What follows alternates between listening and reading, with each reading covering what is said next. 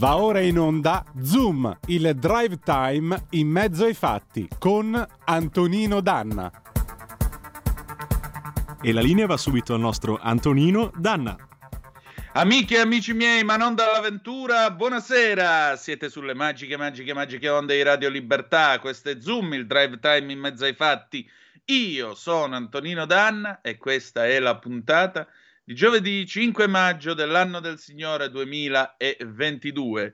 Ei fu, siccome immobile, salì sull'automobile, scese dall'altra parte Napoleone Bonaparte per orde di liceali di ogni ordine e grado di tutta Italia. Il 5 maggio era sempre associato a questa eh, frase, a questa parodia dissacratoria del, dell'ode dell'immenso Manzoni che parla invece di tutt'altro. No, non stiamo parlando di Roberto, stiamo parlando di Alessandro Manzoni. Quindi, ma Roberto avrebbe saputo scrivere versi altrettanto divini.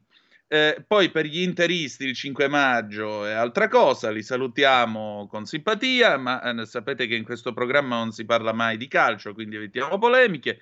La cravatta di stasera è stata scelta da Carola Rossi, ebbene sì, ecco qua, guardate qua, domani ce ne sarà una scelta da Malika Zambelli.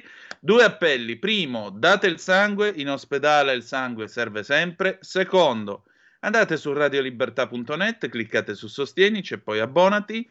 Troverete tutte le modalità per sostenere la vostra radio, sentirla un po' più vostra e naturalmente collaborare in un certo senso eh, a questa radio. Perché? Perché con i semplici 8 euro finite nella Hall of Fame della nostra emittente, ma con 40 euro potete arrivare, ovviamente 40 euro mensili, potete arrivare al livello creator che vi permette di essere coautori e co-conduttori di una puntata del vostro show preferito col vostro conduttore preferito.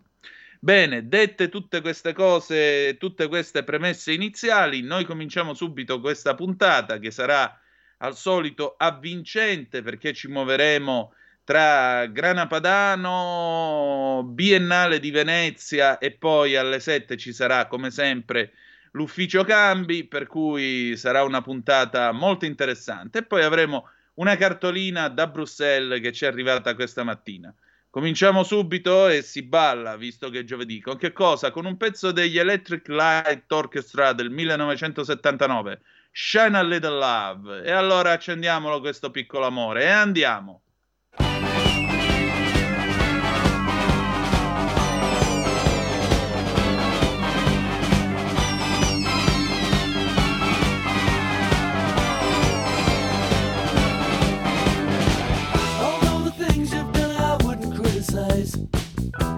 I guess you had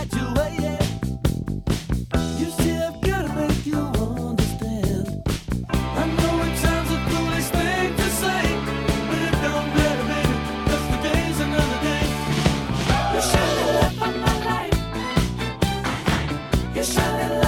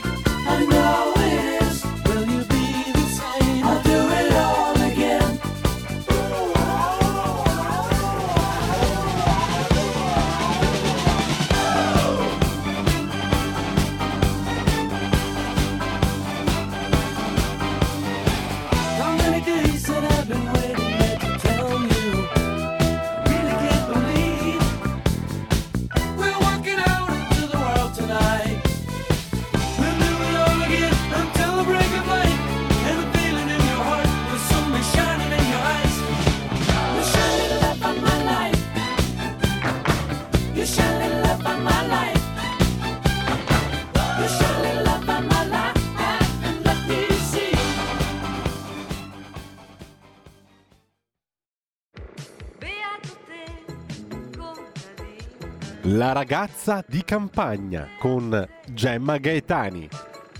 Sei forte perché sei più ricco di un re. E rieccoci, siete di nuovo sulle magiche, magiche, magiche onde di Radio Libertà. Questo è sempre Zoom, il drive time in mezzo ai fatti. Antonino Danna al microfono con voi, ma c'è soprattutto per riprendere e concludere un discorso che avevamo cominciato giovedì scorso, Gemma Gaetani, direttamente dalle pagine della Verità. Ciao Gemma! Ciao Antonino, buonasera, ben trovato a te e a tutti i radioascoltatori e telespettatori. Ben trovata, ben trovata, anche perché vi ricordo che Gemma il sabato alle 11 è Una Gemma in cucina, il suo bellissimo programma di cucina che va in onda sempre su questa radio. Quindi mi raccomando, appuntatevelo in modo tale che sabato alle 11 avete modo di seguire Gemma e le sue bellissime ricette. Allora, Gemma, parte seconda del grana padano, questo formaggio che l'altra volta, tra le sghignazzate di qualche, eh, di qualche ascoltatore, io avevo ammesso di non aver mai provato, di non aver mai assaggiato il risotto con la crosta del grana padano, quindi è un formaggio del quale si può mangiare anche la crosta, ma che soprattutto è anche un consorzio molto importante. Tu hai scritto questa intervista sulla verità, o mi sbaglio? Sì, sì, sì, allora poi ascolteremo proprio l'intervista appunto a una gemma in cucina, però insomma mh, sì, io avevo già intervistato eh, a una gemma in cucina, ehm, eh, si, chi, chi, ascolta insomma magari si, si ricorderà, eh, bracciale eh, che produce appunto il Gran Moravia. E, e, allora ho pensato poi di sentire diciamo, l'altra parte di ehm, questa posizione ecco, ideologica diversa, perché sai che eh, ci sono oh, le persone, e per persone intendo non soltanto noi mangiatori o appassionati, ma proprio eh, i produttori, no? Eh, certo. che eh, difendono assolutamente il DOP eh, e invece i produttori che eh, hanno un'idea eh, commerciale, imprenditoriale diversa. Quindi a mio avviso queste non sono, in fondo non sono neanche contrapposizioni di tipo bellico, cioè semplicemente sono visioni diverse, entrambe più che rispettabili e a me piace, siccome mi piace essere un po' ecco, stereofonica, dico sempre, ehm, allora ho, ho, avuto modo appunto di partecipare ad una cena eh, delle settimane del gusto um, che c'è questa iniziativa praticamente che porta mh, il grana padano DOP all'interno dei ristoranti, chiedendo appunto agli chef di preparare delle ricette nuove e apposite.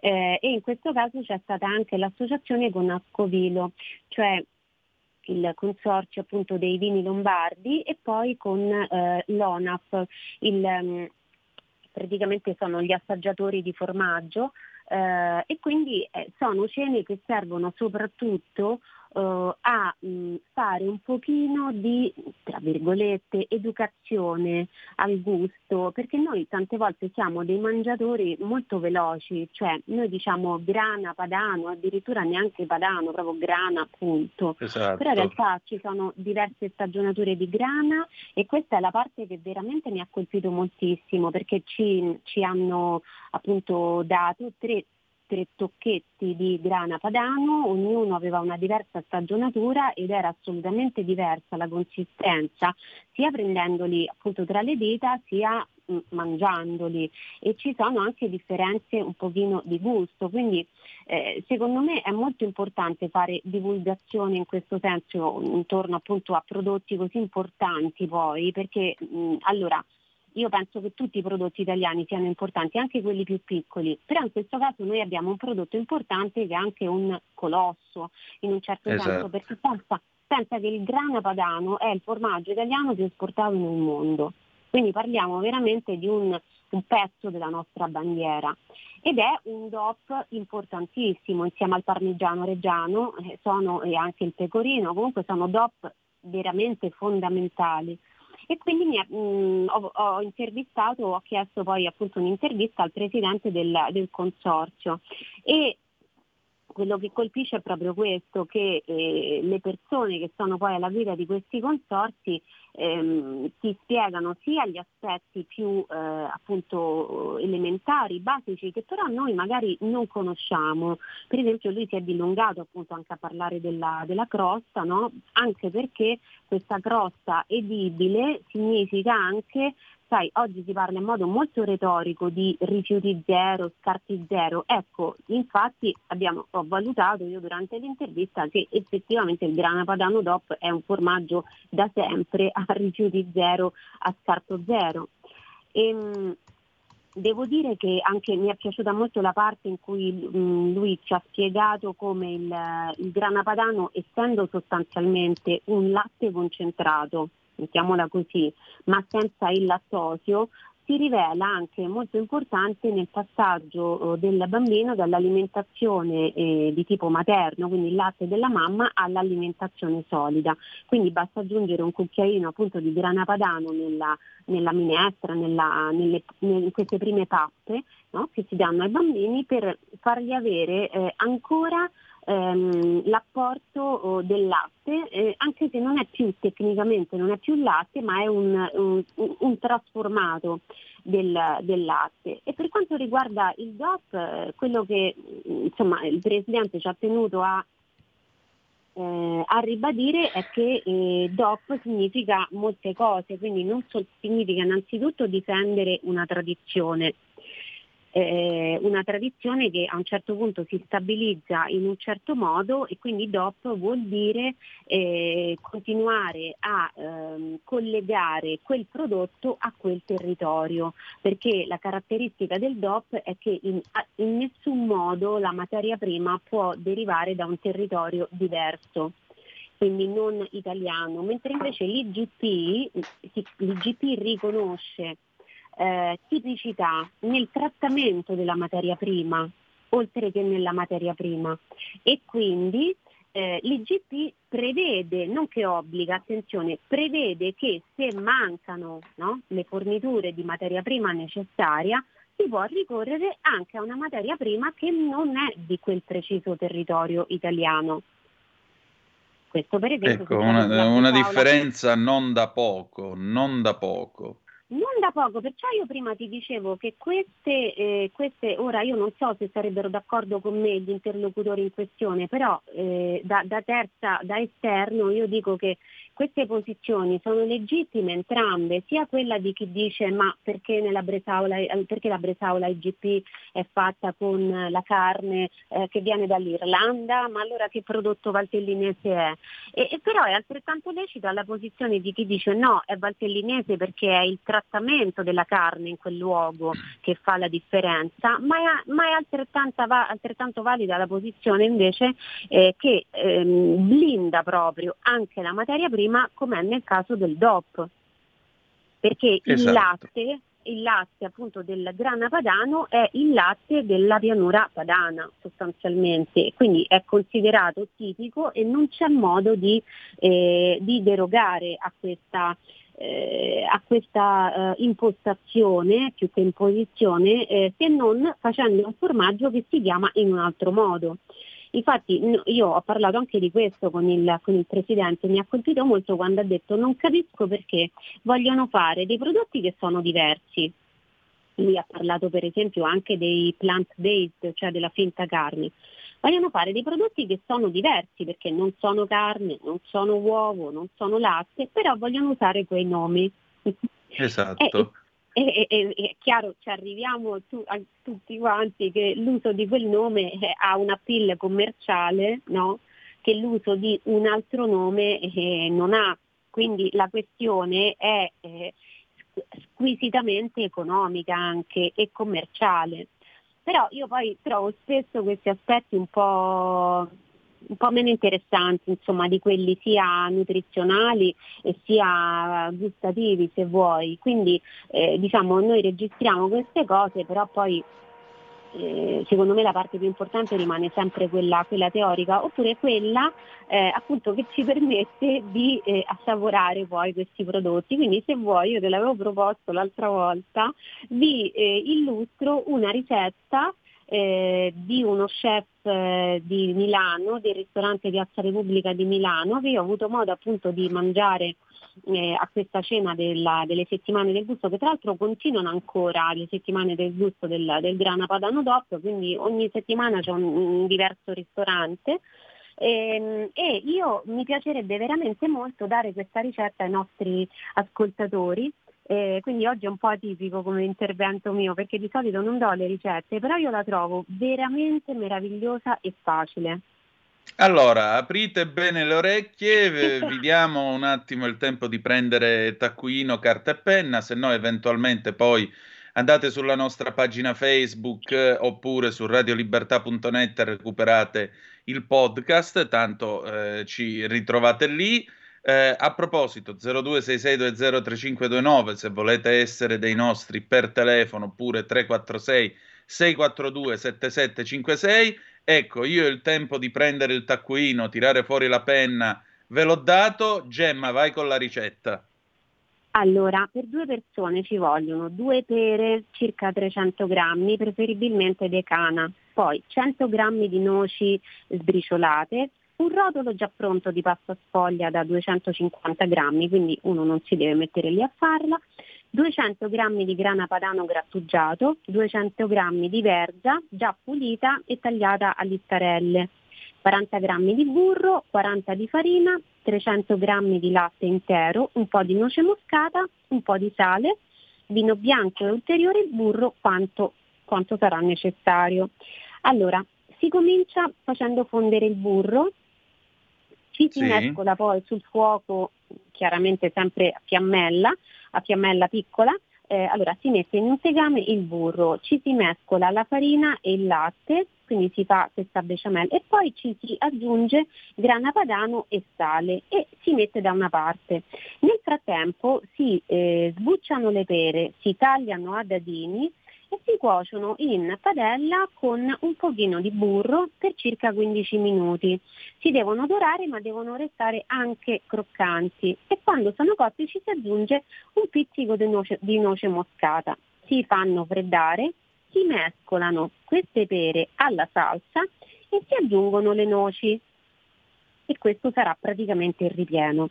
Poi si stende la pasta sfoglia si ritagliano, si apre perché è già pronta, si ritagliano quattro cerchi del diametro di 12-14 cm, si posizionano in tegamini da forno, quelli piccolini, quelli che chiamiamo cocotte anche, eh, diametro 10-12 cm, ricoprendo anche il lato, il bordo, il bordo interno. Poi ci si versa sopra il composto di pera, e grana e noci eccetera si ricopre, noi abbiamo fatto quattro cerchi, ognuno ci serve per, eh, ce ne servono due per ogni tortino. Si chiude con l'altro cerchio, si pizzicano i bordi per unirli, si spolvera sopra con un pochino di grana padano, poi con uno stuzzicadenti si bucherella proprio qua e là il, quello che è il, il top praticamente del guscio e poi si mette a cuocere in forno a 180 gradi per 10-15 minuti. Perché buchiamo? Perché così se si crea appunto del vapore a un certo punto quello fuoriesce diciamo dal, dal guscio e non, non, non, lo fa gonfi- non fa gonfiare la torta, non la fa diventare diciamo tipo un po' un pallone come succede quando non, non facciamo i buchini. Mm. Mentre cuoce noi ripassiamo in padella la verza con un pochino di olio, un pochino di sale, a un certo punto sfumiamo con il vino, poi per servire la stendiamo sul piatto, ci mettiamo sopra il tortino tiepido e è, questo è il tortino appunto di sfoglia con pere, noci, verze stufate e grana padano DOP. Lo possiamo conservare in frigorifero due giorni. Se poi vogliamo usare una decorazione c'era quella sera appunto il, era decorato il tortino, io consiglio di farlo perché secondo me anche questi piccoli dettagli possono sembrare dei vezzi, qualcosa di superfluo, di inutile, in realtà fanno la differenza. Quindi noi prendiamo un'altra pera, oltre a quelle due di prima, la tagliamo a fettine, eh, ci possiamo lasciare anche la, la, buccia. Poi mettiamo queste fettine che devono essere spesse circa 3 mm, fettine per verticale, quindi si deve vedere al centro, si devono vedere i semini della pera le mettiamo su ehm, una eh, teglia ricoperta di carta da forno leggermente imburrata. Compargiamo sopra di zucchero a velo e facciamo cuocere tra 80 e 100 gradi in forno finché giunge, la pera giunge con il suo zucchero e lo zucchero che in più gli abbiamo aggiunto e che è polverizzato, quindi tenera meglio lo zucchero a velo, finché la pera appunto giunge a caramellizzazione. Eh, Quindi caramella. Mm. diventa dura e ti dico, che ora qui so che tu sarai dalla mia parte, che usata un po' per fare la scarpetta, quando si è aperto appunto Scusa che sto prendendo un attimo lo straccio per assorbire la bava che sta cadendo per terra. Vai con la scarpetta. sapevo che avrei trovato un complice in te in questa, in questa eh, ma anch'io vi sono molto Sì, ma qua tu stai sfondando il portone aperto, non la porta. Vai avanti, vai avanti. No, lo sai perché mi ha colpito questa cosa? Perché è chiaramente una decorazione, no? Noi molto spesso diciamo, ah ma che cosa servono le decorazioni del cibo, ma perché questo, questo trasformare quasi no, l'alimento in una scultura? Ecco, in questo caso la decorazione è soltanto apparente, perché poi ha una Esatto. funzione, perché nel momento in cui noi tagliamo questo tortino, naturalmente, ora non dico che cola fuori il ripieno, perché non è così liquido, però diciamo è morbido, quindi un pochino si adagia nel piatto e eh, prendendo appunto, usando proprio come se fosse un pezzo di pane con cui facciamo la, la scarpettina, no? O un cucchiaio magari, no? Perché la pera poi ha proprio quella forma quasi di cucchiaio. Prendendo diciamo un pochino del ripieno di questo tortino con la pera, noi possiamo anche sperimentare questo eh, connubio molto interessante fra mh, dolce e salato. Perché la pera sarà che- dolce, Vai, vai, vai, che poi ti voglio dire una cosa. Vai, vai. tra dolce e salato e ora fammi fare la sgarbi del, del cibo, sto scherzando naturalmente, e anche tra croccante e morbido, perché il ripieno sarà morbido, cremoso, mentre questa pera è molto sfiziosa perché diventa proprio quasi come un torroncino fatta al Certo. forno così.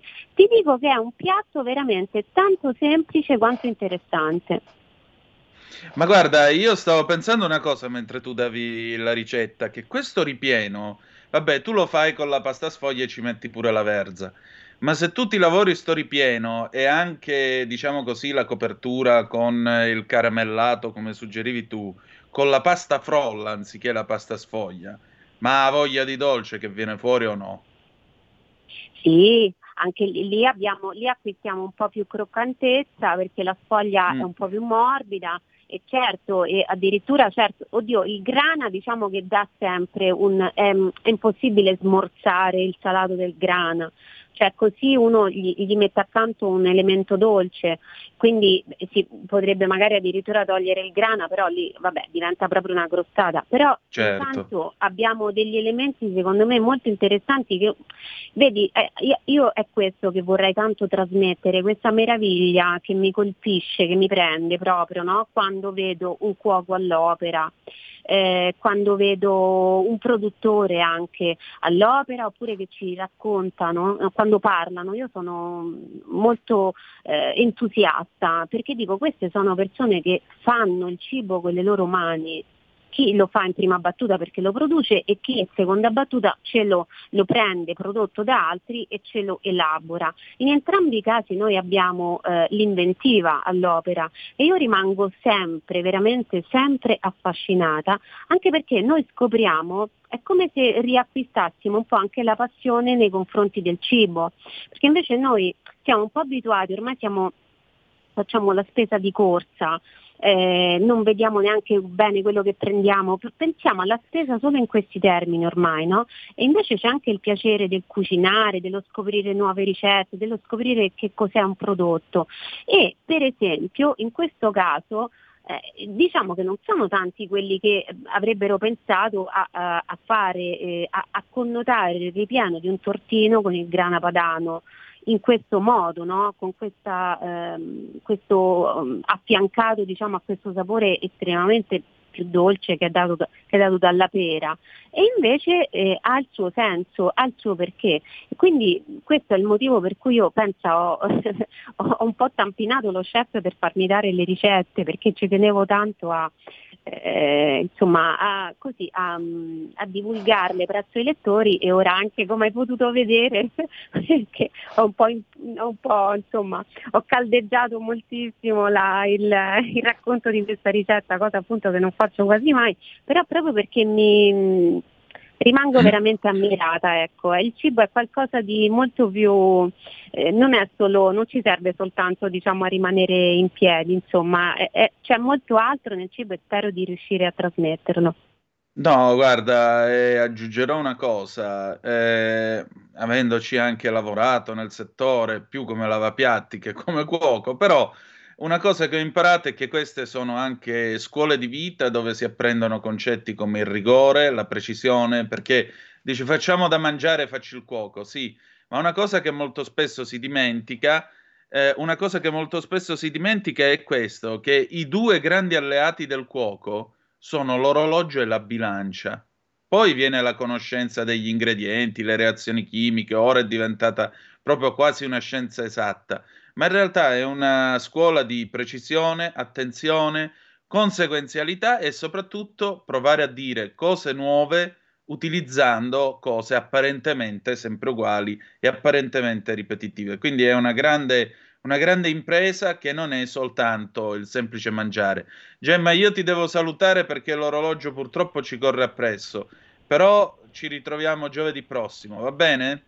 Sì, va bene, grazie Antonino, grazie a te e a tutti i radioascoltatori e ricordatevi di fare la spesa con, con più amorevolezza del, del solito.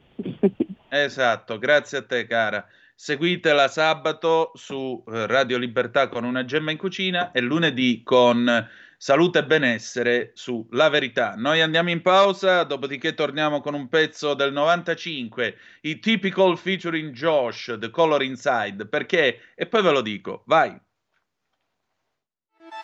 Stai ascoltando Radio Libertà, la tua voce libera, senza filtri né censure, la tua radio.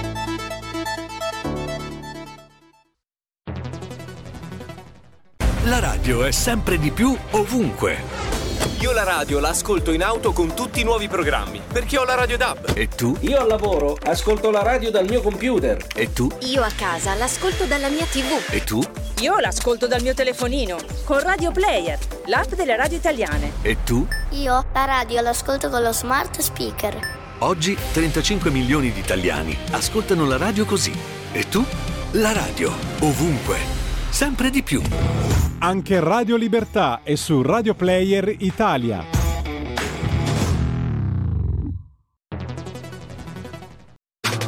Stai ascoltando Radio Libertà. La tua voce libera, senza filtri né censura. La tua radio.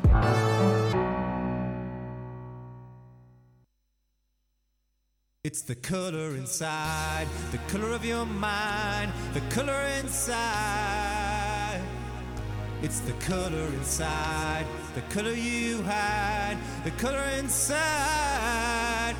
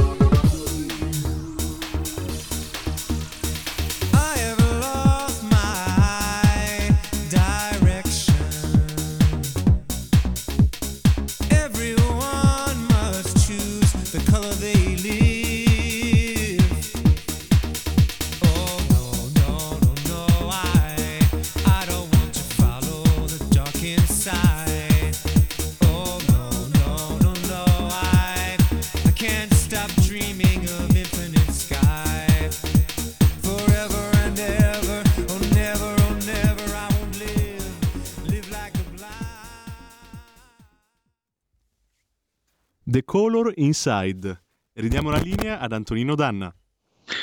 Era l'estate del 1995, loro erano un gruppo di siciliani, di ragazzi credo di vicino Pachino, non vorrei sbagliarmi, ed erano i Typical featuring Josh, The Color Inside. Eh, a qualcuno questo pezzo forse ricorderà momenti molto più lieti della Italo Dance degli anni 90, una bellissima stagione musicale in cui c'erano i Typical, Fargetta, Molella, prezioso, lo screech nervoso, come diceva il mio amico Francesco Colistra, che voglio salutare e abbracciare.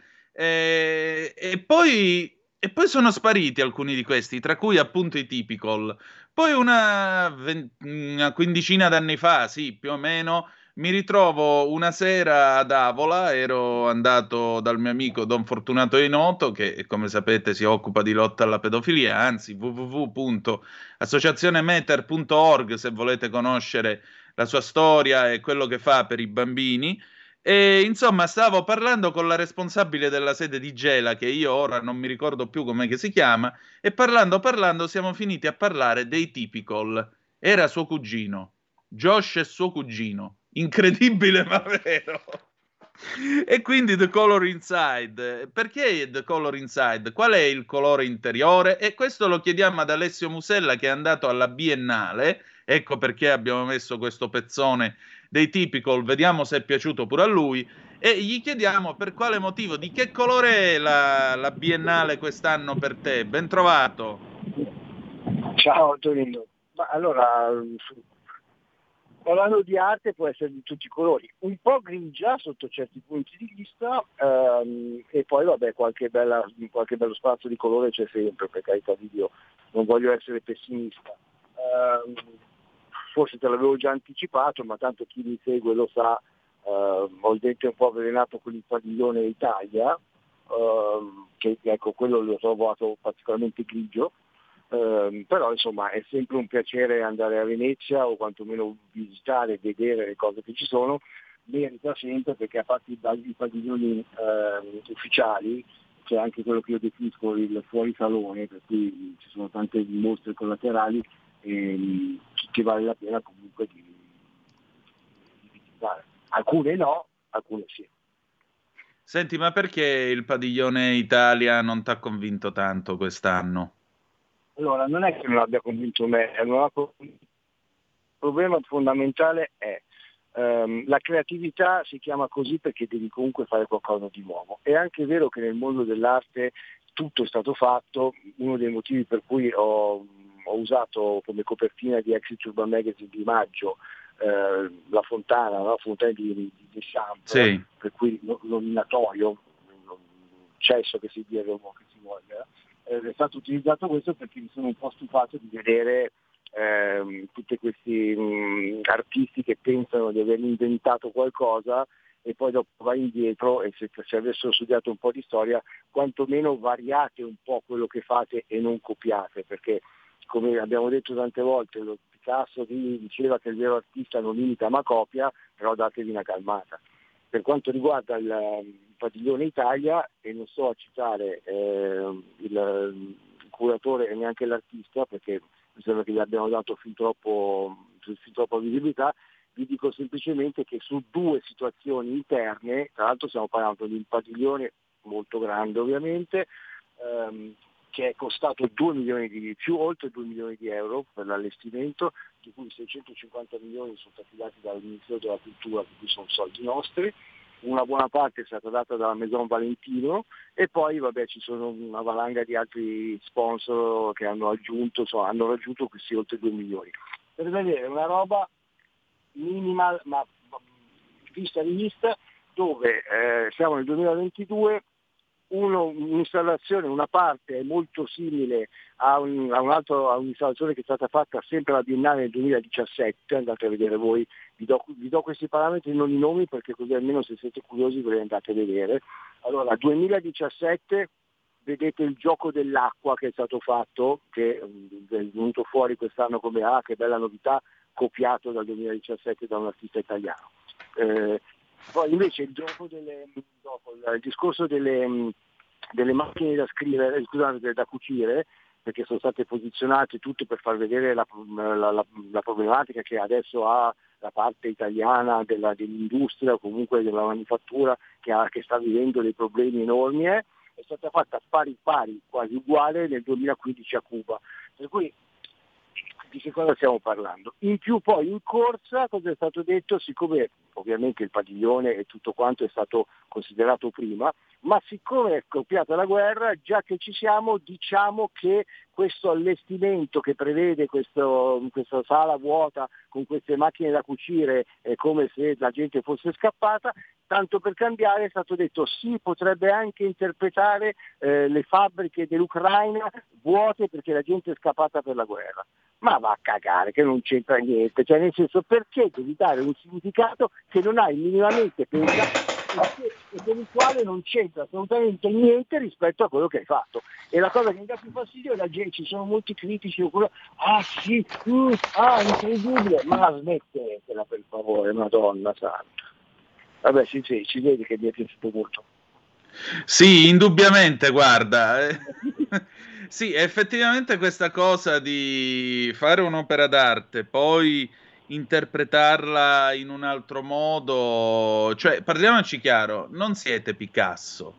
Picasso no, dipinse guarda, un quadro che era La muerte eh. del torero, non mi ricordo come, poi mentre finiva di dipingerlo eh, gli arrivò la notizia di Guernica, gli cambiò nome, lo completò con altri particolari ed è diventato Guernica.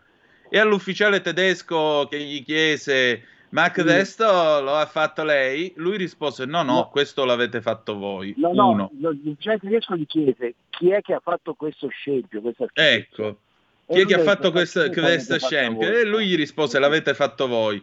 Così come io vorrei ricordare che eh, Renato Guttuso aveva finito un eh, quadro che si intitolava Il sonno e la ragione genera mostri e quando lo finì la mattina accese la radio alle 10.25 e venne ad apprendere della bomba alla strage di Bologna. Quindi lui la modificò, eh, modificò questo quadro, correggimi se sbaglio, aggiungendo semplicemente la data 2-8-80.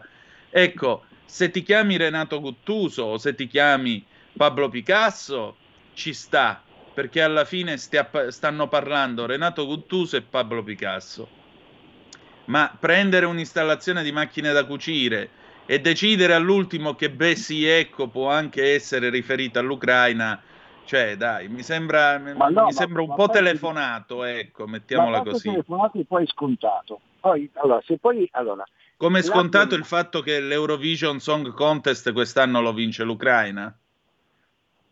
ma io mi augurerei di no perché sennò ci stiamo tutti quanti prendendo per le chiappe, però vabbè, stiamo a vedere, perché sai, quando è così telefonata, tornando invece alla Biennale, allora la Biennale è un'istituzione che comunque è sempre stata importantissima, basti pensare che tolto una, una piccola eh, apparizione di un'opera di Picasso nel 1910 che poi dopo venne tolta perché era troppo avanti per il tempo in cui c'era, eh, lui dovette aspettare il 1948 per poter partecipare alla Biennale con la sua opera.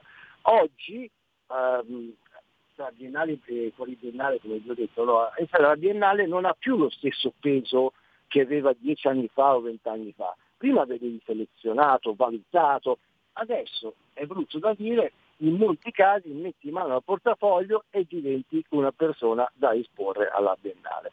Allora, se l'arte deve, allora va bene che l'arte è diventata anche un, aspetto, ha sempre avuto anche un aspetto speculativo, però speculativo è un conto, entriamo nel discorso di investimento, una cosa e l'altra. Qui invece si sta parlando di prendere per il sedere le persone. Come ho detto diverse volte che non apprezzo particolarmente Catalan, tanto per cambiare, ultimamente è uscito con eh, un'altra sua creazione di questo... Mh, Sì, l'ennesimo impiccato. No, l'impiccato no, siamo andati già oltre, c'è um, Hitler in ginocchio che da dietro sembra un bambino e invece c'ha la faccetta, eh, per cui è la nuova sua installazione. Peccato che sia stata fatta precedentemente da un altro perché questa statua, per cui un'altra volta, vabbè non voglio parlare di Catalan, ma tutte le volte si parla di lui non per quello che fa, ma per quello che copia. Cioè, probabilmente la volta che farà qualcosa solo lui non, lo, non ne parlerà nessuno, perché è più il negativo, è vero che la, la legge del commercio, del marketing e della comunicazione, l'importante è che se ne parli bene o male, però cioè, ogni tanto anche se se ne parla bene non è che proprio va male. E vabbè, questo è Catera. Per quanto riguarda la Biennale ci sono tantissimi personaggi che entrano e dicono io adesso sono in pensano che il loro coefficiente, il valore delle loro opere debba sal- salire, per cui spiccare, andare alle stelle perché hai partecipato alla Biennale. Una volta poteva essere, ma poi ricordatevi sempre che dipende chi vi porta, chi vi racconta, chi, mh, chi crede in voi, chi spiega la vostra arte, altrimenti sì, siete passati, avete un bel cartellino che siete andati alla Biennale e poi non vi porta assolutamente niente, dai punti di vista. Se poi Insomma, insomma, Carmelo Bene diceva che la storia dell'arte è borghese, ma non intendeva imborghesita. Eh, no, assolutamente no. In Perché c'è una caso- bella differenza. neanche- in questo caso non è neanche imborghesita, magari. No, qui pensano di fare, eh, di sparare alto, no? guardate quanto sono bravo, guardate qui. È capitato anche di vedere una, una scultura di capelli, chiamiamola così, una persona, una ragazza, una bellissima ragazza di colore, aveva questi capelli acconciati in una certa maniera per cui potevano sembrare una sorta di scultura, una pianta. E, va dal mio parrucchiere, fa le prove per mia sorella che si sposa, fa la stessa roba. Allora, perché io devo, devo sentirmi dire, mamma mia, questa che è opera d'arte, opera d'arte, si è fatta pettinare. Cioè, allora, diamo il senso, diamo che, vogliamo capire che cos'è l'arte o dobbiamo per forza far sì che tutti quanti ci ridano dietro perché adesso basta, è bastata una volta la banana concettuale di, di Catalan alla parete, eh? Però adesso Sì, non è che dobbiamo riempirci di banane per forza e cose viste e riviste. Cioè adesso che mi venga detto che questa è una scultura incredibile, che bella, i capelli di questa persona qui, e vabbè, la prossima volta, cioè insomma bisognerebbe avere un certo tipo di... di- di- Andatevi a guardare le biennali degli anni 90, andatevi a guardare che cosa voleva dire gli anni 60, ma anche soltanto dieci anni fa. Cioè, adesso veramente arrivi, boh. Poi per carità, questo è il mio parere, la mia considerazione. Poi ci sono anche tante cose belle, eh, per carità. Anzi, Forse sarebbe alcuni ora di diventare noi due un'installazione.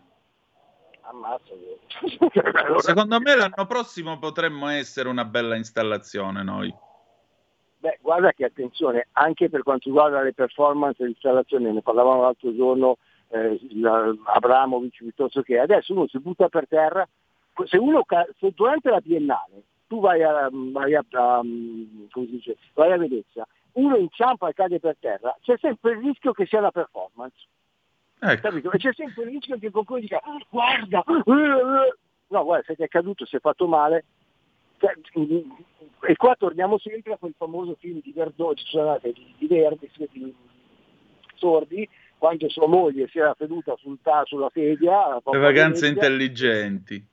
Eh, e allora, ma dai, per favore, cioè, vedi, sono cose viste e riviste.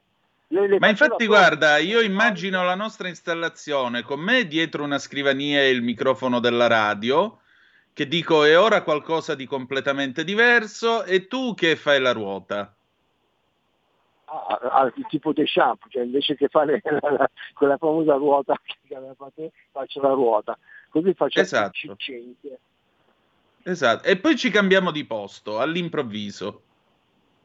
Beh, guarda che comunque se la vuoi raccontare come performance, gli dai un, un discorso un po' più, se gli facciamo un, un preambolo un po' più concettuale e lo facciamo, ci vestiamo in una certa maniera, è un attimo, diventa una performance anche quella. Ma guarda che è una performance che il suo senso ce l'ha, perché paradossalmente noi potremmo raccontare eh, il eh, fatto che questo è un gioco di specchi nella società attuale tra la realtà dell'informazione e quella che informazione non è.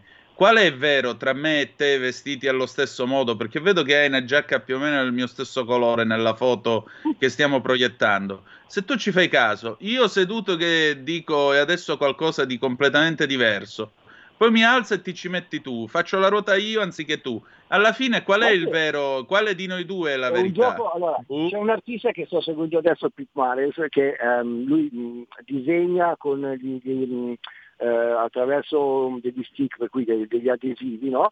E lui racconta la falsa apparenza. Ecco, questo potrebbe essere definito una falsa apparenza, no? Esatto, questo tema. Uguale, che poi dopo cambia. Per cui è un termine che eh, a me piace molto, infatti e poi vabbè, avremo modo di parlare anche di lui perché lo trovo uno dei veramente lui ha creato un modo di fare arte che è difficile. Mi ricordi che ho esordito dicendo ah, è stato fatto tutto. Quello che ha Ecco. fatto lui non l'ho mai visto. E quindi è veramente un piacere eh, poter parlare di qualcuno che ha avuto il coraggio e la creatività per inventarsi un sistema. Un po' come ehm, Sigis, ehm, Sigis era Ma- Matteo, ehm, alla ragazza di Matteo Vaccari, eh, che era il, il vinilismo, ok? Lui partecipò alla Biennale e guarda te, cioè lui veramente venne insignito del, ehm, come si dice, è, è quello che ha creato il movimento del vinilismo, perché lui utilizzava i vinili e lavorava i vinili in una certa maniera. Cioè, guarda che è uno dei movimenti che dopo molti hanno imitato, però lui è diventato il capostipite perché è stato riconosciuto perché è stato il primo che vi ha lavorato in una certa maniera. Chapeau, chapeau, Esatto. perché era da tanto che non si vedeva un movimento che, che nascesse, che, che potesse nascere da, da- dal niente o comunque nuovo. Infatti siamo pieni di neorealismo, eh, neopop, tutto neo, tutto neo, perché comunque vai a riprendere tutto, tu- tutto quello che c'è già stato. Ragazzi, è vero che mh, siamo in un momento in cui insomma, tra la digital art e quant'altro basta schiacciare un pulsante e puoi fare quello che vuoi, però metterci un po' di testa e quantomeno basta prendere per il la gente.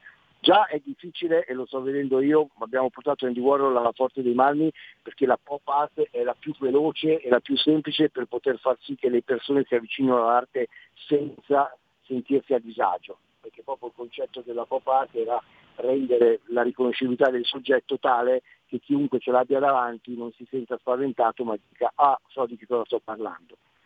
Però anche in quel caso, cioè, io mi sono accorto che la gente si allontana dall'arte perché è stufa di, essere, di sentirsi presa per il sedere. Questo è fondamentale.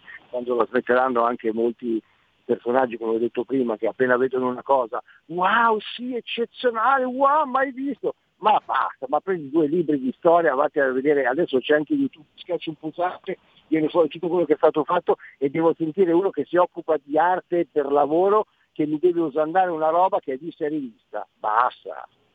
Esatto, è un concetto che condivido, anche perché alla fine sai che cos'è? È anche la dimostrazione del fatto che la cultura occidentale si è incartata, è arrivata a un punto che non riesce più a dire niente di nuovo e questo è molto grave, cioè questo è anche qualcosa su cui dovremmo interrogarci anche per il nostro futuro, il nostro destino.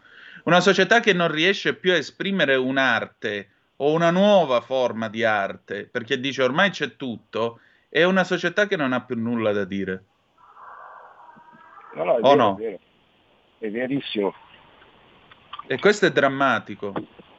E questo è drammatico. No, no, è vero, poi vabbè, adesso mh, la prossima volta magari se vuoi parliamo delle- degli atteggiamenti artistici pro o contro Russia o, o a favore dell'Ucraina, o, cioè adesso ci sono, ci sono degli schieramenti dove anche soltanto il raccontare attraverso un'opera d'arte quello che sta accadendo, se pensano che sia leggermente filorusso piuttosto che diventa qualcosa da... Ma l'arte serve per raccontare la contemporaneità di quello che accade, da una parte e dall'altra.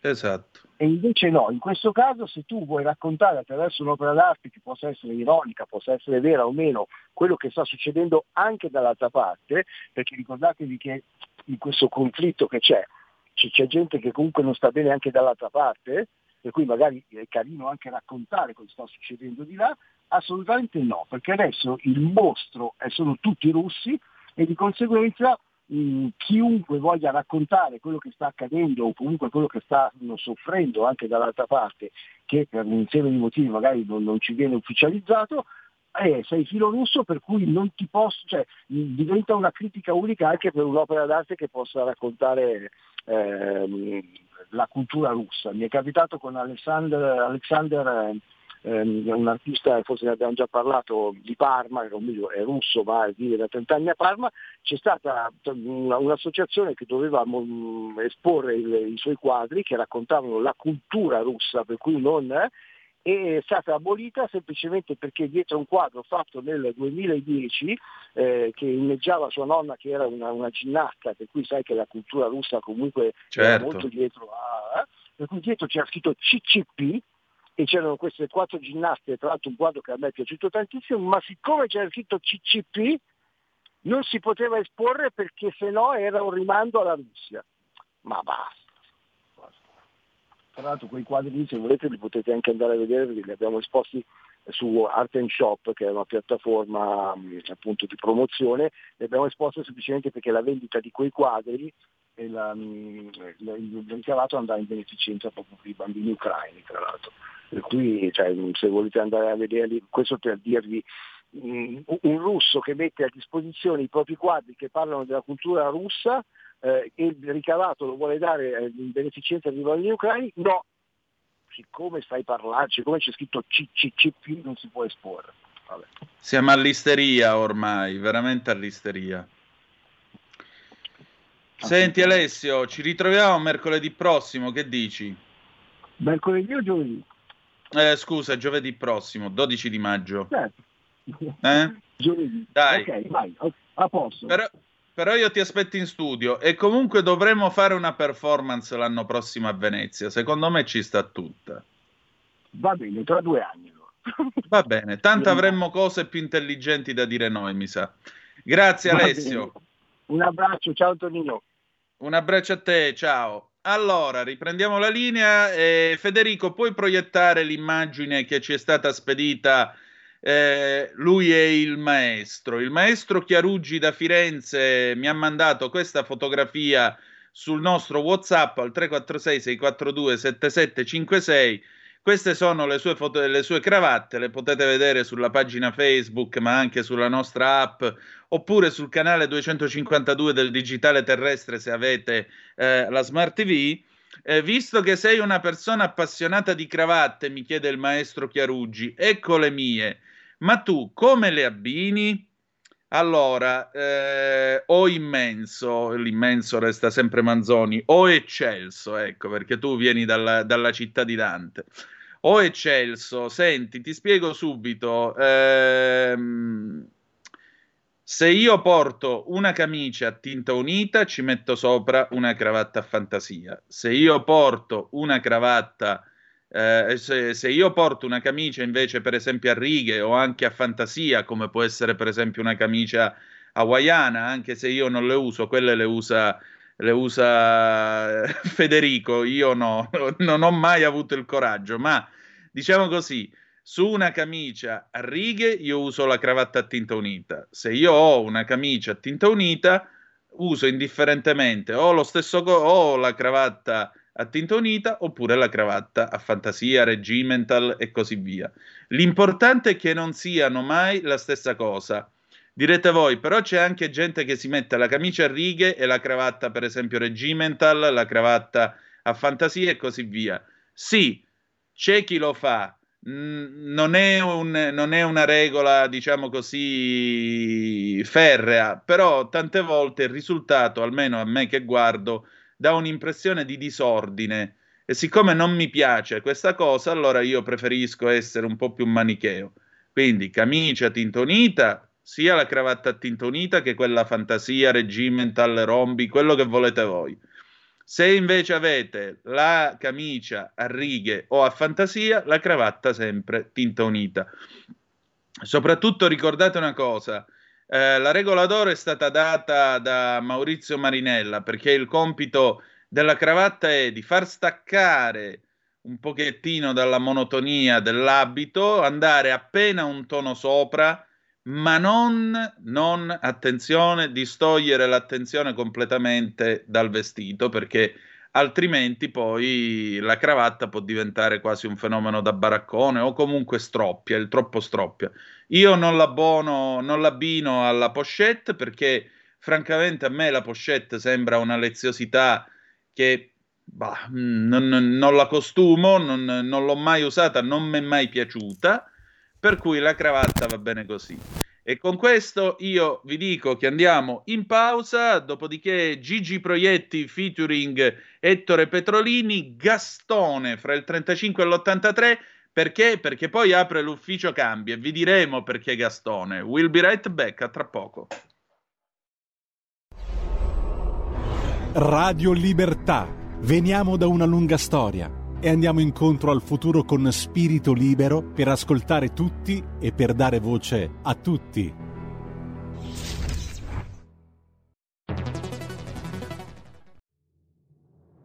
Abbiamo deciso nuove assunzioni e tutele legali per le forze dell'ordine. Abbiamo destinato 27 milioni al fondo per l'autismo. Sono le risposte concrete ai problemi degli italiani. Scrivi il codice D43 nella dichiarazione dei redditi. Dona il 2 per 1000 alla Lega. Non ti costa nulla, ma per noi vale molto. Il tuo sostegno vale 2 per 1000. Messaggio autogestito Lega per Salvini Premier. Stai ascoltando Radio Libertà, la tua voce libera, senza filtri né censure, la tua radio.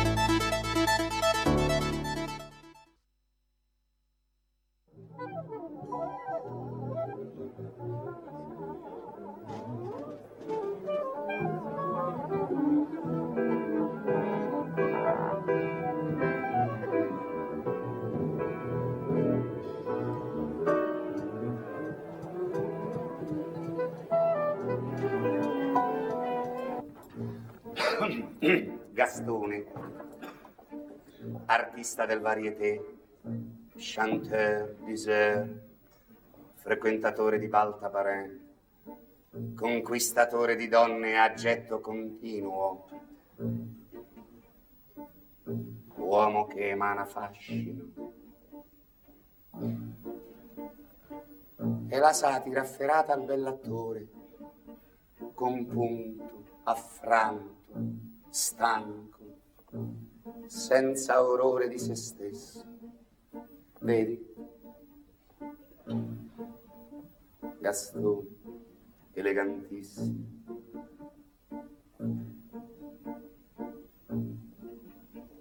E questa cosuccia qui è mia. I miei guanti bianco latte, però il guanto bianco latte è pericoloso. Una volta, sorbendo una tazza di latte, distrattamente mi sono bevuto un guanto. Quante cose so fare io. Io sono un inventore, un creatore. Io discendo da una famiglia di inventori, di creatori. Mia sorella, Lina, creolina. Mia madre aveva il senso dell'economia sviluppato fino alla genialità. Figuratevi, io mi chiamo Gastone, lei mi chiamava Tone. Tone, per risparmiare il gas. Eh, quante cose so fare io. Vedi? Anche questa camminata qui è mia.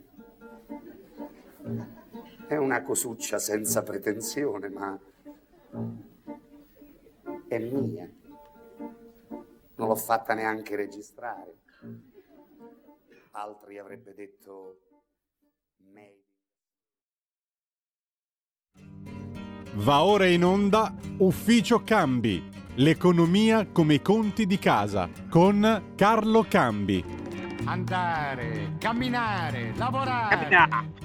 Andare a spada tratta, banda di timidi, di incoscienti, di indebitati, di disperati.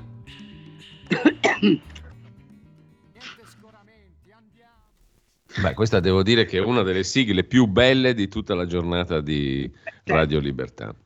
Beh Scusa, sì, eh, ma, ma- poi Piero Ciampi era un mito, che cavolo. Anche Carlo Azeglio Ciampi. Sì, io però avrei scelto, peccato che non la possiamo mandare in onda perché siamo in fascia protetta. Più che questa, più che andare a camminare e lavorare, vista la situazione attuale, adius. Eh, Beh. non so voi, ma qui ci stiamo divertendo. Stiamo volando altissimo, ragazzi. Allora, io vi propongo, eh, per entrare nel Proprio, vivo dell'ufficio direttore, cambi, direttore, mi dica, Però potremmo fare verso mezzanotte una trasmissione porn economy, anche, anche questa è una bella idea. Allora, dove si parla di entrate e di uscite. eh, esatto, e di pareggi. Voglio morire adesso. Ma il conduttore che fine ha fatto in questa trasmissione? Voglio morire adesso. Ho avuto tutto dalla vita. Ragazzi, torniamo, torniamo a essere seri perché qui ne va delle sorti del paese. Non so se... Ah, beh, allora. Quello con la P maiuscola, peraltro. Io voglio spiegare ai nostri radioascoltatori e alle gentilissime radioascoltatrici che fino adesso siamo stati seri, ora par- facciamo le comiche, cioè ci occupiamo dell'economia del paese. Esatto. Infatti, noi io ho volutamente introdotto la puntata di stasera con Gigi Proietti che faceva Petrolini nei panni di Gastone dal suo spettacolo del 1983. Perché eh, Petrolini già nel 1935, al tempo delle inique sanzioni, vedete che la storia si, ripercor- si ripercuote sempre e si ripresenta sempre, la prima volta in dramma e la seconda in farsa. Eh, lui dice a un certo punto, dice Mamma mi chiamava Tone per risparmiare il gas. Ecco, probabilmente con l'attuale presidente del Consiglio siamo ridotti alla macchietta che fa ancora più ridere di Petrolini quando faceva Gastone. Carlo? Ecco, a proposito, no, un momento, vi fermo tutti e due, perché a proposito di Presidente del Consiglio, visto che parliamo di Draghi, io chiedo alla regia, è appena arrivato, diciamo, Ah. di mandare in onda un contributo filmato che eh, ci rende conto di quello che è il risultato dell'incontro fra Matteo Salvini, Mario Draghi, il centrodestra eh, di governo con il Presidente del Consiglio Draghi. Direi che ce lo ascoltiamo. E mandiamo.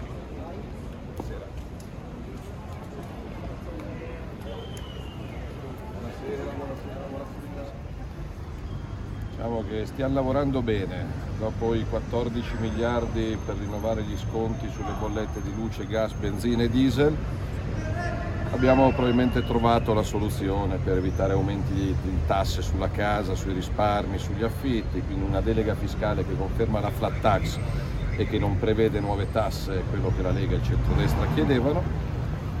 Ho aggiunto due riflessioni con il Presidente Draghi, uno quello del lavoro sicuro con la reintroduzione dei voucher, perché qua si rischia un'estate di boom turistico senza personale e quindi con lavoro nero o sfruttamento. E quindi parlerò con il Ministro Orlando e con i sindacati, è meglio un lavoro sicuro e a tempo che un lavoro in nero senza nessuna garanzia, quindi reintrodurre i voucher per l'estate quantomeno in agricoltura, nel commercio e nel turismo sarebbe una boccata d'ossigeno per centinaia di migliaia di giovani.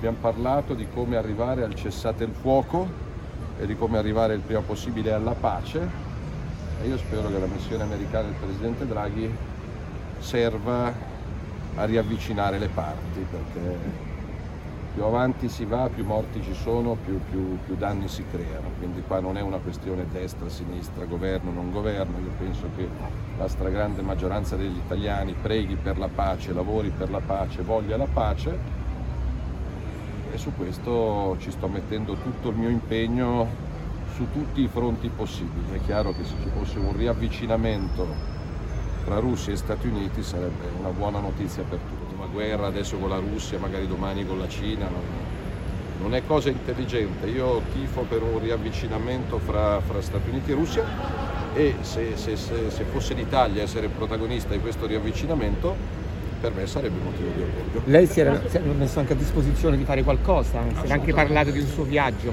L'ho ribadito anche al Presidente Draghi, se io potessi umilmente servire a questo processo di pace, di riavvicinamento, andrei ovunque a incontrare chiunque, ovviamente. Quello che ha detto il Santo Padre, ovviamente il Papa vale 100 Salvini, eh, e quindi spero che, che sia protagonista. Però nel mio piccolo, se potessi essere utile andando a Washington, a Mosca, a Pechino o a Istanbul, eh, visto che oggi ho incontrato l'ambasciatore turco, lo farei volentieri. Non capisco la polemica solo italiana nei confronti di qualcuno che lavora per la pace. Non ho interessi se non quello di, di lasciare i miei due figli in un paese tranquillo. Draghi le è sembrato preoccupato delle filtrazioni della maggioranza? Con me no, con me no, anche perché ripeto, la Lega e il centrodestra stanno dando dimostrazione sul decreto concorrenza per risolvere il problema dei balneari garantendo il lavoro dei balneari italiani, sulla riforma della giustizia migliorandola laddove si può migliorare, sulla delega fiscale trovando, come mi auguro sia nelle prossime ore, un accordo equilibrato che escluda qualsiasi nuova tassa. Io penso che la Lega e il centrodestra stiano dando grande prova di Niente, l'audio non ci favorisce. Sì, ma era già alla fine, eh, Sì. era già alla fine questo, questo, mh, filmato. eh, e peraltro, per quanto concerne la questione fisco e catasto, è uscita una nota poco prima della diffusione di questo video, che è un po' monco a dire il vero. Eh, in ogni caso, è uscita una nota sulla questione fisco e catasto, eh, intitolata così da parte del centrodestra di governo, si autodefinisce così. Con grande soddisfazione il centrodestra di governo ha raggiunto un'intesa con Draghi per rivedere alcuni articoli della delega fiscale. Eliminato ogni riferimento al sistema duale di tassazione, si preservano i regimi cedolari esistenti, si garantisce l'armonizzazione del sistema fiscale, nessun incremento di tassazione su risparmi e casa e sul catasto, viene scritto in questa nota, viene eliminato ogni riferimento ai valori patrimoniali degli immobili consentendo l'aggiornamento delle rendite secondo la normativa attualmente in vigore senza alcuna innovazione di carattere patrimoniale. Il catasto verrà aggiornato progressivamente ma senza cambiamenti rispetto ai criteri attuali. Poi chiedo a Carlo di decifrare e di tradurre. Io ho fatto una mia traduzione che mi lascia un po' perplesso, però esclusa anche in questo caso, dice il centrodestra, la possibilità di nuove tasse sulla casa. Di più, il centrodestra di governo ha chiesto e ottenuto che le aliquote IMU possano essere ridotte per effetto dell'emersione degli immobili fantasma. L'intesa raggiunta consente di respingere l'aumento di tasse, conferma che il centrodestra ha lavorato a un'intesa, eccetera, eccetera. Ehm, eh, questo è in sintesi, eh, non è la sintesi, è il, il testo della nota di centrodestra del, gover- del, del centrodestra dopo l'accordo o l'incontro con Draghi. Il tutto è rimandato naturalmente poi alla traduzione in pratica di questi principi, ma ti chiedo a caldo un commento, Carlo. Allora, eh, in- intanto precisiamo una cosa. La revisione del catasto aveva un effetto, eh, cioè poneva i presupposti per un eventuale incremento di tassazione a catasto completamente rinnovato, quindi ne avremmo parlato nel 2026, non adesso. Ma il pericolo qual è? È che se tu cambi i parametri di attribuzione del valore patrimoniale, cioè passi dal valore catastale al valore di mercato, ovviamente quando poi hai fatto tutto il censimento al primo governo che gli viene in mente di dire ah, non cambio nulla, ma adeguo, ma piglio a parametro non più il valore catastale, ma il valore patrimoniale, quindi il valore di mercato, immediatamente paghi di più, perché è evidente no? che se tu al catasto hai un certo tipo di valore sul quale fai la percentuale dell'IMU, per esempio, e poi quel valore è cambiato, in realtà non hai cambiato le aliquote IMU, ma hai cambiato la quantità di denaro che ti porti a casa perché ovviamente il, il- il numeratore di questa frazione è, è incrementato dal fatto che è cambiato il, ehm, la valutazione che hai scritto a catasto. Certo. Quello che afferma il centrodestra in Ah. questa nota... Ti rassicura? Eh? Ti rassicura questa nota come No, cittadino? per niente, perché di Appunto. fatto, per come è scritta, vuol dire che la riforma del catasto non si fa. Cioè, scritta così significa io vado in aula a raccontare che faccio la riforma del catasto, ma in realtà non la faccio, cioè lascio più o meno tutto com'è. L'unica cosa che consento è l'emersione delle case fantasma, e quindi incremento la base impositiva perché è chiaro che se tu fai Sì. emergere qualcosa che prima non conoscevi, lascio invariate le aliquote e con questo penso di recuperare gettito. Ma la domanda è, nel PNRR non c'è scritto questo, c'è scritta un'altra cosa. E il PNRR che viene eh, articolato attraverso i soldi che l'Europa ci ha dato con Recovery Fund, c'è scritta un'altra cosa. L'Europa ci ha chiesto una patrimoniale immobiliare. Allora, questo accordo, secondo me, è il famoso accordo ponte per evitare di rompere e poi ne parliamo ad elezioni fatte. Mm. Cioè si congela la situazione, si dà una mano di bianco sulla normativa per poter andare a Bruxelles dicendo ah ma comunque noi le mani di sopra ce le abbiamo messe, ma rimane esattamente tutto impregiudicato. A elezioni fatte tu intendi quelle del 23? De- Quelle del 23 ovviamente. Se- sempre che non passi l'idea che mi sembra si faccia sempre più strada e faremo una finanziaria a giugno-luglio e ad agosto ehm, Draghi si prende le ferie sulla sponda atlantica. E a Palazzo Chigi chi ci vedi? No, si vota. Ah, si vota. Eh sì. Voto anticipato. Lo schema secondo me è, ma d'altra parte lo vedi, la fibrillazione dei 5 Stelle non è casuale. Lì deve essere partita un'informativa. Mh, Devo dire che fra l'altro Conte eh, non aveva mollato la delega sui servizi segreti e ci sarà il suo motivo per cui non la voleva mollare, no? Deve essere partita un'informativa che dice le prossime mosse sono queste. Si fa la legge di bilancio prima delle ferie parlamentari, dopo vediamo che cosa succede, magari Draghi si sfila e, ad autunno, e in autunno andiamo a, lavo- a- a votare perché bisogna togliere a Mattarella l'alibi che non si può votare perché c'è la sessione di bilancio. Se tu la sessione di bilancio la anticipi, posto. Oltretutto hai la contingenza che ti favorisce nel poterla anticipare perché tu puoi dire stiamo in un casino tale che più allungo i termini di previsione di quello che succederà e più diventa tutto incerto. Cristallizzo la situazione come sarà a fine giugno e su quella piglio le decisioni. Naturalmente- Tenete un'altra cosa che nessuno l'ha scritto e mi meraviglio dei nostri grandi analisti. Per quale motivo secondo voi, è una domanda che faccio sia al cardinale che al Gran Mufti, per quale motivo secondo voi Draghi al Parlamento di Strasburgo, dove peraltro lo stavano ad ascoltare in 25, eh? Cioè, non so se avete vista la foto Sì. di Draghi che parla con l'emiciclo di Strasburgo totalmente vuoto, che è una roba meravigliosa. Detto questo, perché lui a un certo punto ha sentito il bisogno di dire ma il super bonus noi siamo contrari lo vogliamo levare? Perché lo vai a dire a Bruxelles, a, a Strasburgo? Ri- datemi una risposta. Perché può essere considerato una sorta di aiuto di Stato e questo all'Europa potrebbe non piacere? pochino perché appena prima il signor Draghi aveva detto dobbiamo riattivare il SURE eh, per fare fronte alle esigenze dei ceti meno abbienti colpiti dal caro energia e dalla guerra e che anche le piccole e medie imprese. Che cosa è andato a chiedere con questo SURE il nostro amico Draghi? È andato a chiedere un nuovo indebitamento comune, come sapete il SURE era stato pensato come una sorta di cassa integrazione europea per cui gli stati a- a- accedono a, a un credito agevolato per sostentare eh, i- quelli colpiti dal Covid. Perché fa questo ragionamento Draghi? Perché vuole pigliarsi dei soldi a debito in Europa, ma a tasso agevolato, perché sa una cosa che potete verificare anche in questo momento se vi attaccate alle agenzie, che lo spread sta già arrivando a quota 200 e un pochino di più, che il BTP ha un rendimento del 3%. Che cosa significa?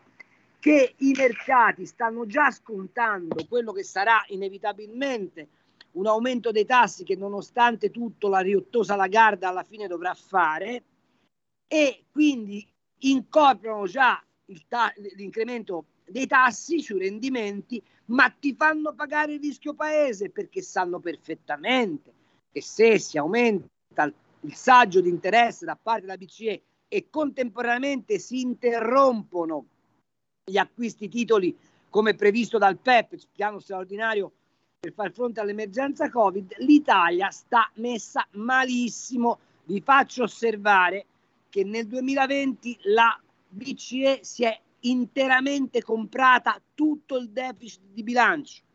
Nel 2021 si è comprata per 155 miliardi, quindi tutti gli scostamenti di bilancio, nel 2022 si sta fermando a 63 miliardi, che significa che nelle casse dello Stato e nella disponibilità di Daniele Franco non c'è un euro per fare qualsiasi intervento straordinario.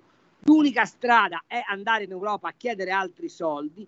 Ti chiedi attraverso il SUR, che come sapete, come vi ho già detto, è un eh, credito agevolato, ma nel momento in cui gli chiedi dei soldi devi fargli vedere che non li adopri per una spesa corrente che, eh, che viene giudicata da molti improduttiva.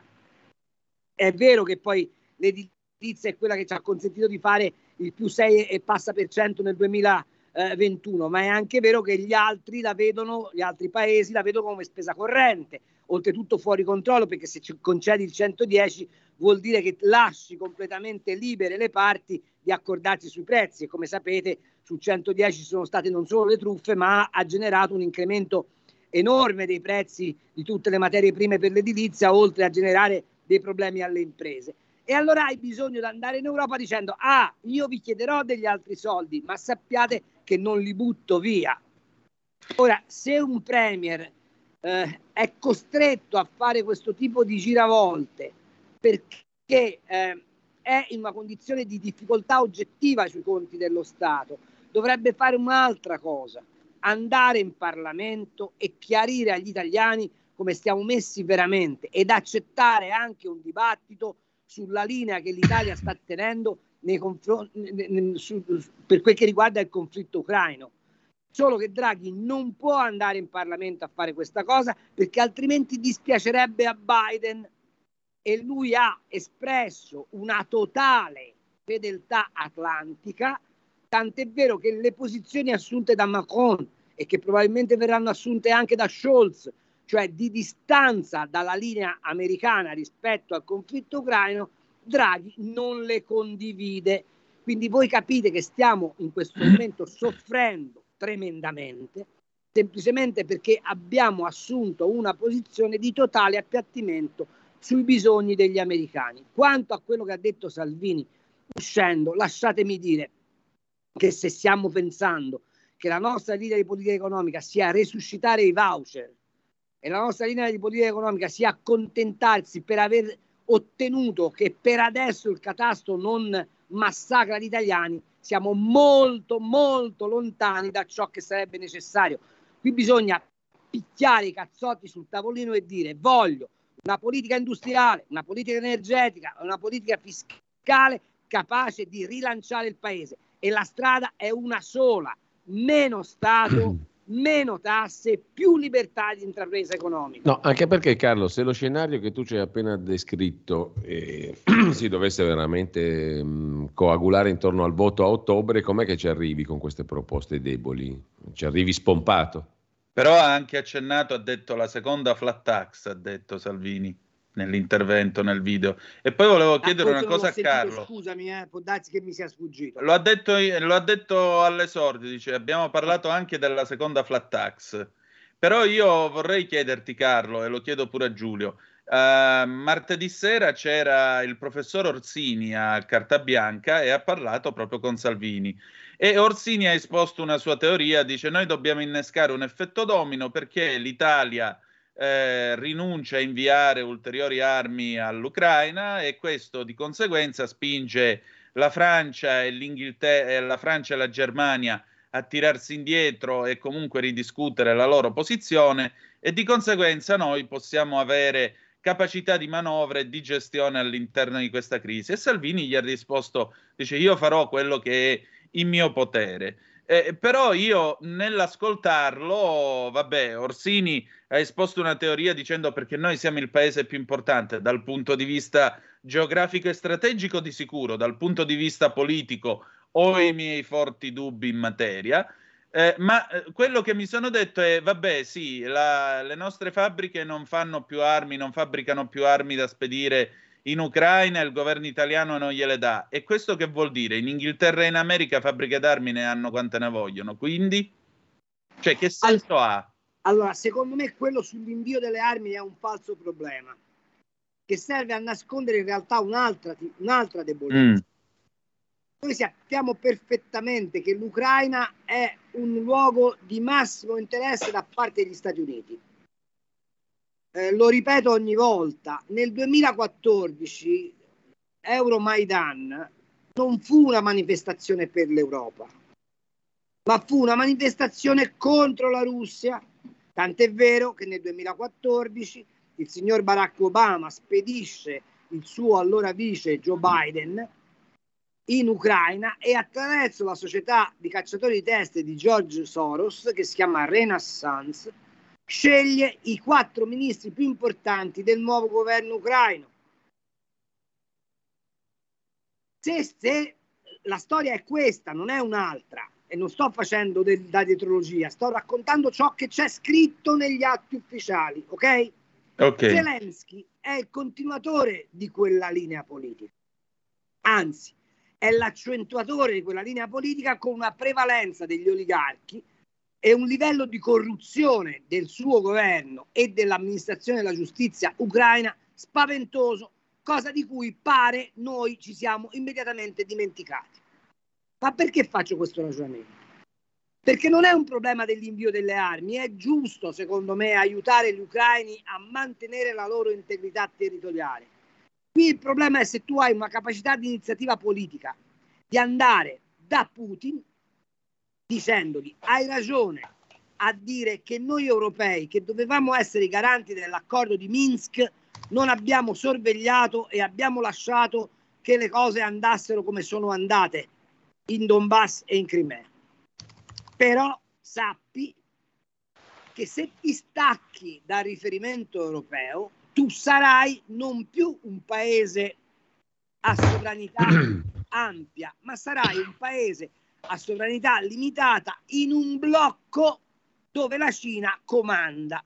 Io Europa ti offro trasparenza di relazioni e ti offro una condizione di reciprocità che nessun altro è in grado di offrirti. Ma per fare questo l'Europa deve avere il coraggio di andare dagli americani, quindi parlare con gli americani e con Putin, rivendicando la sua centralità culturale e geopolitica. C'è qualcuno che l'ha fatto? Nessuno. E continuiamo a fare finta che il dibattito si armi, si armi no.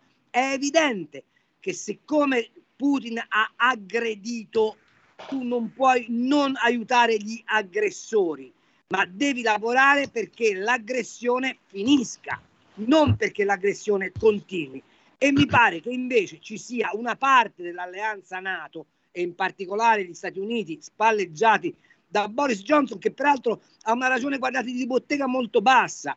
Ci dimentichiamo che Boris Johnson è quello che ha firmato la Brexit e ha dato una straordinaria opportunità per dimostrare anche agli scozzesi riottosi, anche ai gallesi riottosi, che c'è una personalità forte della Gran Bretagna e che la Gran Bretagna è tornata protagonista sullo scacchiere internazionale proprio staccandosi dall'Europa. Esatto, anche perché oggi si vota. questo, se l'Europa non capisce questo, che deve andare a trattare a Washington e a Mosca, lasciando perdere le pagliacciate di Zelensky, è destinata a rimanere schiacciata in questo conflitto.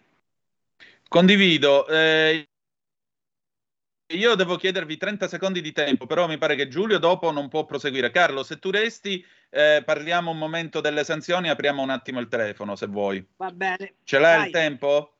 Allora Sì, andiamo. dai, un quarto d'ora te lo do, dieci minuti te li do, dai. Grazie, grazie Carlo. Allora, noi andiamo in pausa. Un saluto al Cardinal Cainarca, ma io e Carlo Cambi torniamo subito dopo il, eh, lo stop. A tra poco.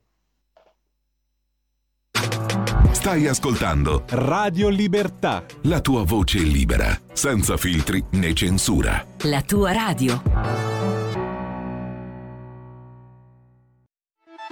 Stai ascoltando Radio Libertà, la tua voce libera, senza filtri né censure, la tua radio.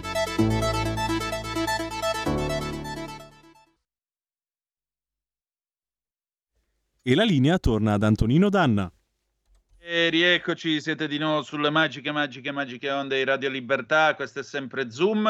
Sono ancora aperti gli sportelli dell'ufficio Cambi allo 0266203529 se volete intervenire per telefono oppure al 346 642 7756 se ci volete inviare le vostre zappe o whatsapp che dir vogliansi. Tra l'altro eh, Maurizio ci ha mandato una zappa, ciao, anche il Green Pass l'Europa lo vuole ancora un anno, ma guarda, bravo Speranza, italiani pecoroni, Maurizio. Guarda, su questo poi abbiamo un video eh, che arriva dritto dritto da Bruxelles e che eh, non ti anticipo. Eh, Carlo, tornando a noi, allora, queste benedette sanzioni, eh, qui si sta parlando di fare i duri, addirittura questa cosa ridicola di cui abbiamo parlato con gli europarlamentari della Lega in questi giorni.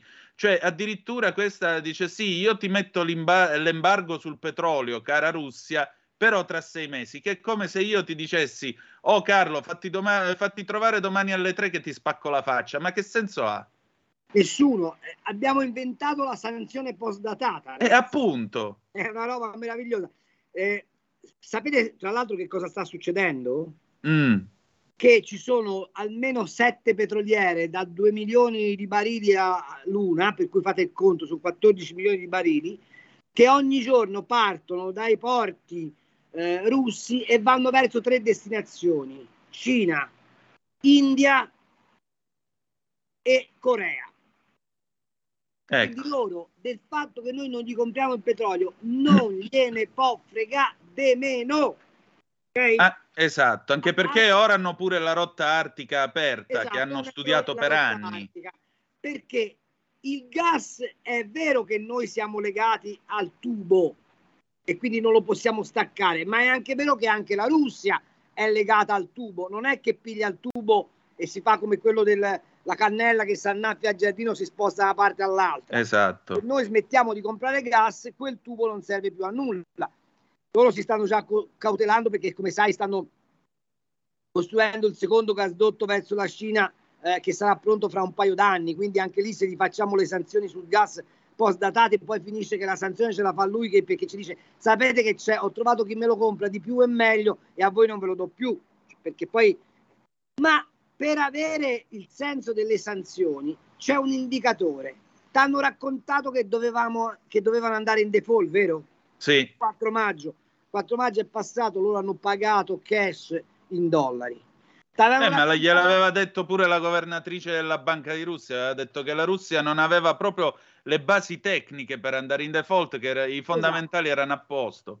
Ci avevano anche detto che la povera Elvira Nabiulina, la governatrice della Banca di Mosca, era in dissenso con Putin, che Putin l'avrebbe massacrata, che lei... E sai che cosa ha fatto la Nabiulina? Legandogli il rublo all'oro, oggi il rublo è alla massima quotazione da 5 anni, perché si Ecco. quota 0,69 euro, ok? Tanto per avere... In compenso però il nostro euro è ai minimi sul dollaro dal 2017. Ci Eh. sarà il suo motivo con la Federal Reserve che ha rialzato il tasso e che quindi sta spostando capitali dall'euro al dollaro, rischiamo di andare ancora più sotto con l'euro. Quello che doveva essere la moneta che stabilizzava i mercati mondiali, che avrebbe rappresentato il vettore delle merci, delle merci eh, eh, ehm, europee. Altra cosa della quale non si parla, ma sapete qual è il nostro primo cliente nel mondo? Eh? Chi è? la Cina. Eh, E sapete che cosa sta facendo in questo momento la Cina? Il piano di tutto. La Cina non sta esportando più niente, compra e basta, perché evidentemente sa che ci sarà un'interruzione nelle catene di fornitura. Se ci sarà un'interruzione nelle catene di fornitura, secondo voi è peggio per l'economia russa che campa della vendita di materie prime o dell'economia europea che campa della trasformazione delle materie prime che non ha? Datevi di un- noi altri. datevi un attimo una risposta. Ecco, allora di che cosa stiamo parlando? Quali sanzioni?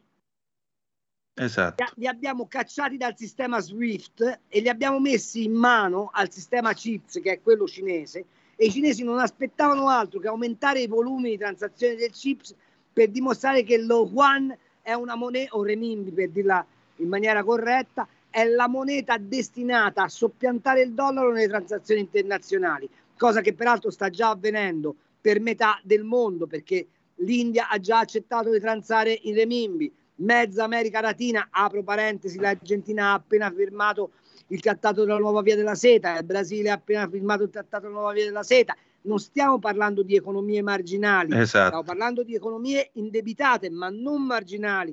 Il Brasile, dal punto di vista di alcuni prodotti, è leader. Eh, un'altra cosa che noi non consideriamo mai, siamo i più forti, gli occidentali, i più bravi. Sì, sapete che c'è che contro l'Occidente all'ONU ha votato l'80% dello zucchero, il 90% del palladio, il 65% dell'acciaio e vado avanti. Certo che questa roba nei titoli dei giornali non compare e nell'immaginario collettivo non c'è questa cosa, ma la verità sai qual è? È che con le sanzioni alla Russia noi abbiamo scatenato una reazione uguale e contraria da parte del resto del mondo che ha sulle balle e non ci vuol vendere la roba.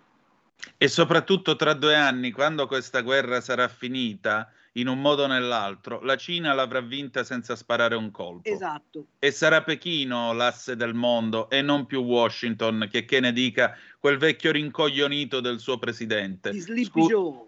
Ecco, scusa se mi permetto di farti questo corollario, Carlo. C'è Gianni da Genova al telefono, lo passiamo subito perché poi Carlo se ne deve andare, quindi pronto Gianni? Buona serata a tutti e complimenti a Carlo per le sue analisi lucidissime. Solo che noi qua in Italia abbiamo dei, dei caporali o degli uomini? Abbiamo dei caporali a servizio della Nato. Eh, noi qua stiamo distruggendo tutta la nostra società e questo è il bello. Grazie al caro Mario Draghi poi va a farlo stolto come segretario generale del- della Nato. Eh, perché servo da una parte e servi dall'altra. eh. E, e- e la Russia invece di, di cercare, come, come hai detto bene Carlo, di avvicinarla, ma questo non, non l'hanno mai voluto gli Stati Uniti d'America, che la Russia ha un attacco micidiale anche nel- nella, nella- nell'arte. Ne- È una cosa gravissima, siamo altro che nazismo qua. I, i- i russi che, che non si può ascoltare musica russa, i- gli atleti russi che sono banditi da tutte le parti. Cioè, ma qua siamo al, al delirio più totale. È un disastro veramente. E mi auguro che la Lega la finisca con la tacchepirina e la vigilatesa. Eh? Non mi è piaciuto per niente Salvini eh, questa sera, quando, quando ho sentito quelle battute. Un saluto e un abbraccio. Ciao, ciao Gianni. Carlo, insomma, questa isteria antirussa No, contro la cultura russa. la domanda è, ma noi stiamo combattendo contro Putin perché vogliamo eh, difendere i nostri valori, giusto? E i nostri Mm. valori quali sono? Tolleranza, libertà di parola, eh, do la mia vita anche se non sono d'accordo con te purché tu ti possa esprimere. C'è una cosa che è passata sott'occhio e che secondo me è di una gravità assoluta, quando l'UE sanziona Kirill. Ora Kirill ti può stare simpatico o antipatico, ma se il, pa- il gruppo- raggruppamento di paesi che ha lavorato sulla laicità delle istituzioni, che sostiene che un conto è lo Stato, un conto è la religione, si Non hanno voluto le radici cristiane dell'Europa in Costituzione per sfregio Esatto. Voitila. Raccontiamo pure questo. Esatto, e si mette a sanzionare il capo di una confessione religiosa, fa uno strappo alla sua tradizione culturale bestiale. Poi che senso ha raccontare che Kirill è multimiliardario? Vogliamo raccontare di quanti quattrini ha il capo della cristianità, della Chiesa Cattolica? Vogliamo discutere se Kirill quei soldi ce li ha come capo della confessione ortodossa o personali? Vogliamo discutere di quanti sono gli interessi economici che il Vaticano ha in giro per il mondo e di quanto gli interessi economici del Vaticano abbiano anche influenzato le istituzioni europee? Ma vi pare un modo corretto di impostare un, un- tentativo di pace? No, ma poi è un Non modo. sparare addosso all'uomo che certo eh, ha, detto delle cose irricevibili, ma che è forse l'unico, eh, l'unico spiraglio attraverso il quale puoi arrivare a far ragionare Putin. Sai Esatto. perché succede questo? Perché non Kirill ci se vuoi arrivare. Eh? Perché non ci vuoi puoi arrivare a parlare Cioè, se ti Putin. comporti così vuol dire che il tuo obiettivo è prolungare il conflitto, non c'è poco da fare. Certo. Perché in questo modo tu gli fotti anche il canale diplomatico al Vaticano. e gli Certo. impedisci la possibilità d'azione. Poi vabbè, hai- quelli non, le- non li avrebbero nemmeno ascoltati perché lo sappiamo in questa situazione come si pone l'ortodossia e come si pone il Vaticano. Però resta un fatto, il canale diplomatico c'era e la Santa Sede avrebbe potuto usarlo perché Parolin non è nato ieri. No, no, ma Ma gliel'hanno fottuto. Non solo, loro hanno lavorato molto sulla, negli anni passati sulla diplomazia russa, ma ti faccio notare questo. Qual è il titolo che i giornali hanno scelto quando- per, per parlare delle parole del Papa? Hanno scelto quando gli ha detto non siamo chierichetti di Putin a Kirill, ma nessuno ha titolato sull'altra parte molto più pe- cospicua del discorso di Francesco, e cioè che la Nato ha, ha abbaiato contro Putin e a forza di abbaiare poi Putin si è rotto le scatole. Perché qui è troppo comodo non pigliarsi nessuna delle proprie responsabilità.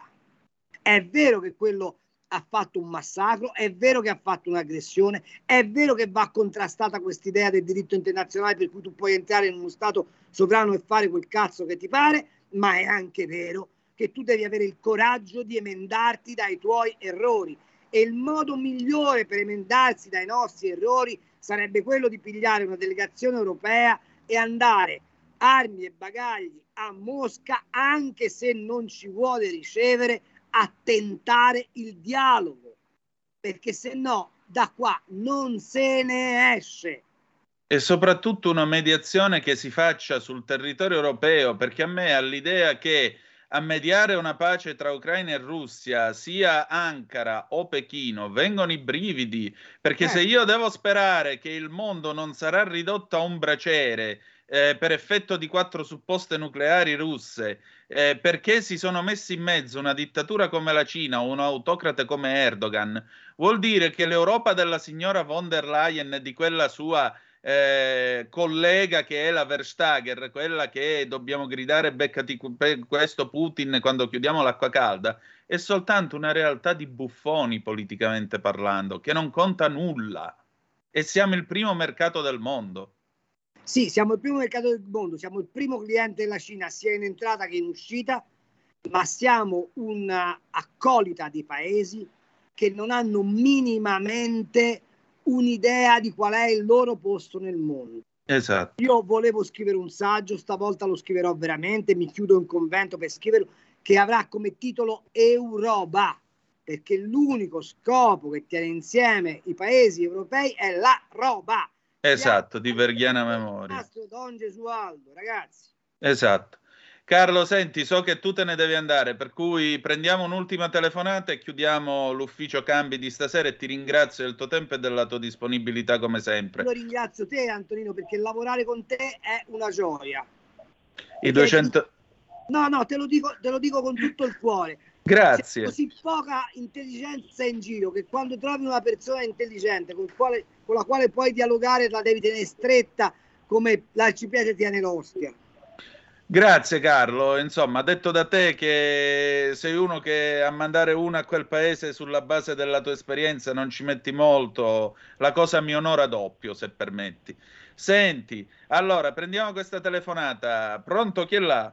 Pronto, buonasera, sono Giuseppe. Ciao. Ciao, eh, no, volevo dire, e buonasera signor Cambi, volevo dire, eh, pretendiamo di arrivare alla, alla pace quando la responsabile della comunità europea, la signora von der Leyen, dice che la- l'Ucraina, aiuteremo l'Ucraina a vincere la guerra. Punto, non lo so. Ecco appunto, è quello che abbiamo detto fino ad ora, la von der Eh, sì. Leyen che ci dice che l'acqua fredda ci fa vincere la guerra. Sì, come no. A me è servito, io ci ho provato, l'ho gridato, beccati questo Putin chiudendo l'acqua calda, ma mi sono vergognato per me e per la Verstager che l'ha detto, per cui... Ascolta, la signora, la baronessa von der Leyen sta perfettamente bene in una sala da tè con i pasticcini e il cameriere filippino in guanti bianchi, magari pagato poco. Eh, la politica internazionale non fa per lei. Secondo me abbiamo, abbiamo il peggior presidente di Commissione europea che nella pur breve e noiosa storia della comunità si sia mai appalesato. Detto questo, siccome tu sei calabrese, orgogliosamente calabrese, rilancio l'idea della trasmissione Porno Economy in cui daremo argomenti piccanti. Io non so voi, ma io mi sto divertendo un sacco. Va bene, allora ne parleremo con Kainarca in separata sede e Dai, insomma... Facciamo di notte, porno economy. Ma sì, tanto a mezzanotte siamo fuori dalla fascia Pensa protetta. quando possiamo dire che l'indice si rialza. Che goduria.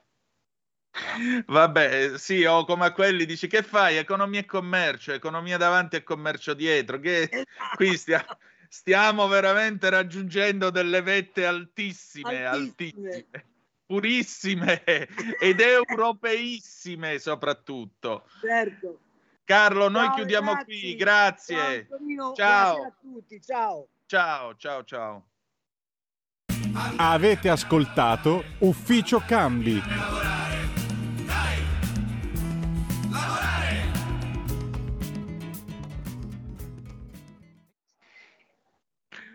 Porn economy è una cosa di una genialità.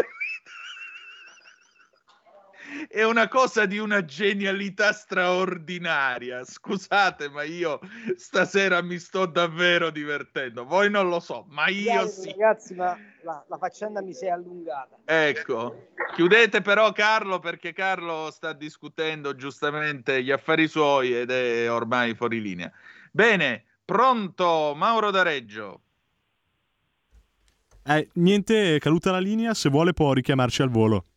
Dai, e Mauro, rifai sto numero che così sentiamo eh, la, tua, la tua opinione. Allora, tornando a noi, eh, sulle zappe nel frattempo, il buon Chiaruggi ha mandato un'altra bella fotografia. Aspetta che te la giro, mh, Federico.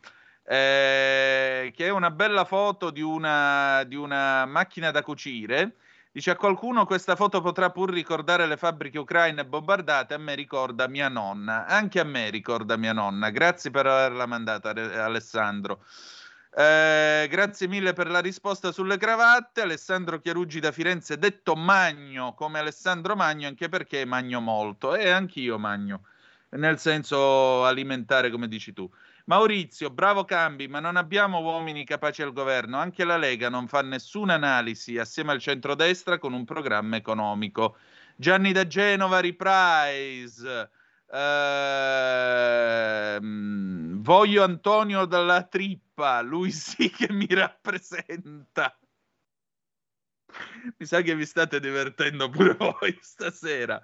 Poi Luciana da Udine che vince i 200 euro sotto il lavandino in bagno. Caro dottor Cambi, il suo giudizio su Antonino ha un grande valore, ma comunque lo stesso che esprimo io, che sono nessuno. Che teste avete? Dio ve le conservi. Luciana da Udine. Eh, sai, quando io crescevo, mia zia Santina mi diceva sempre, quando c'era una discussione tra adulti che poteva essere formativa per me, Nino ascolta quando parlano gli uomini. È una regola che eh, ho cercato di portare appresso con tutti i co-conduttori di questa, di questa trasmissione, gli ospiti che vengono qui e anche con voi perché tante volte appunto Nino ascolta come parlano gli uomini e le donne che telefonano in questa trasmissione e impara qualcosa, anche se può non sembrarvi così, ma vi garantisco che vi ringrazio di tante piccole e grandi lezioni che arrivano sempre.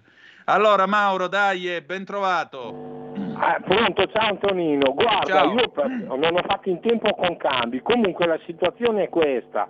La Cina per vent'anni ha venduto come, eh, alla- all'America una, una somma di circa 400 milioni di, di dollari all'anno. L'anno scorso, nel 2020, è addirittura raddoppiato lo sbilancio commerciale. E c'è da dire una cosa, tutti pensano che la Cina si detenga il debito de- della- eh, insieme al Giappone il 40% del debito americano. Non è più vero, il debito l'ha messo fuori, ha venduto le obbligazioni i dollari americani nel 2019, per cui sta legando lo yuan ai prodotti finiti, cioè all'economia reale come ha fatto il dollaro, il rublo con l'oro. Anche loro sono tre anni che comprano con l'oro, per cui quando arriveranno in, in- in Europa tra un anno o due, la merce gliela dovrai pagare in yuan e noi siamo rovinati. Eh, poco da dire, quando, quando l'economia reale incontra quella virtuale, l'economia virtuale è un'economia morta, per parafrasare visto che ieri erano 33 anni alla sua scomparsa, per parafrasare l'immenso Sergio Leone. Stasera avrei voluto parlarvi anche dei 160 anni alla posta, ma non abbiamo avuto tempo. Marco D'Amanto, va velocissimo. Grandissimo Antonino, è una trasmissione spettacolare questa, di quella di questa sera. Ah, allora, te l'ho detto, io mi sto la Le risate si- che ho fatto stasera era da un po' che non ridevo così. e ridere fa E purtroppo sangue. sono risa amare, attenzione, No, no, perché Carlo Cambi sì, fa la battuta, la presa in giro, ma come vedete è una persona estremamente seria, perché le persone serie sono quelle che ridono di loro stessi per prima cosa. La virtualità comunque sempre perde quando si scontra con la, contre- con la concretezza. Mm. Purtroppo io temo che in Europa, essendoci- essendo ritornati gli, eh, gli eredi dell'aristocrazia di cento anni fa, farà una brutta fine, perché noi sappiamo benissimo che l'aristocrazia dei secoli scorsi detestava, odiava, disprezzava la plebaglia, che era soltanto utile per mantenere gli aristocratici al potere. Ci ricordiamo il terzo Stato francese o similari? La von der Leyen mi sembra che sia una baronessa o comunque siamo lì. Sì, è una baronessa. Ecco, lo stesso nostro Gentiloni, anche lui pare essere di sangue blu, tanto per dirne uno che conoscono anche gli italiani. E nobiluomo Gentiloni Silveri, e quando lo appellavano in Parlamento, qualcuno dai banchi del Parlamento faceva anche la giunta Vienda al mare. Ecco sì.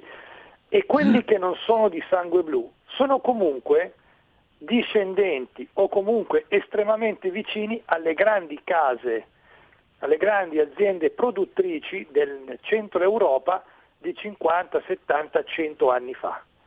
Quindi noi siamo governati dalla, no- dalla nobiltà o dalla discendenza della nobiltà di 100 anni fa.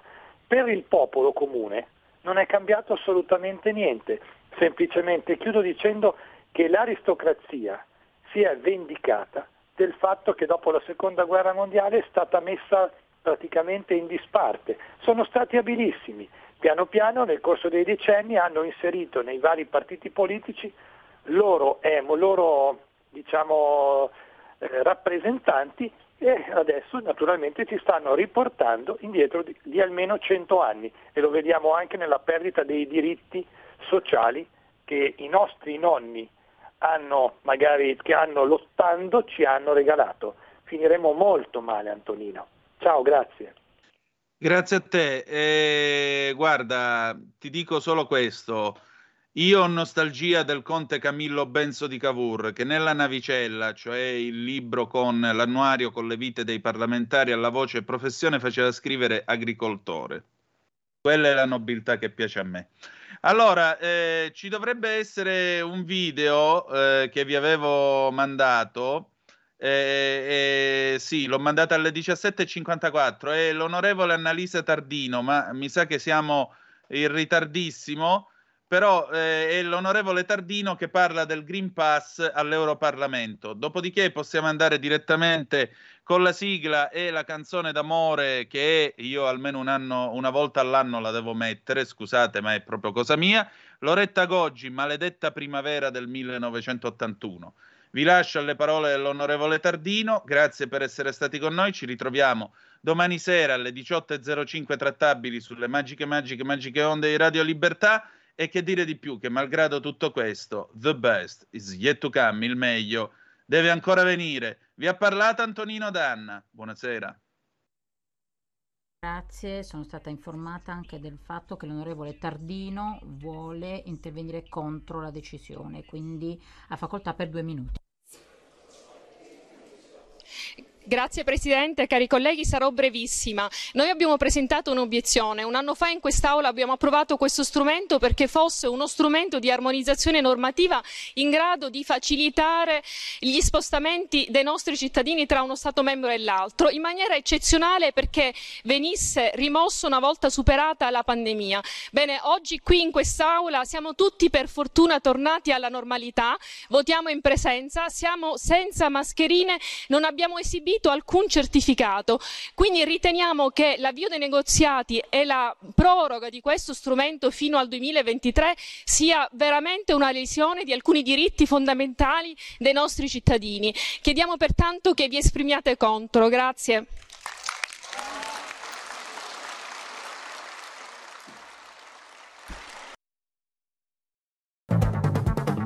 Avete ascoltato Zoom, il drive time in mezzo ai fatti.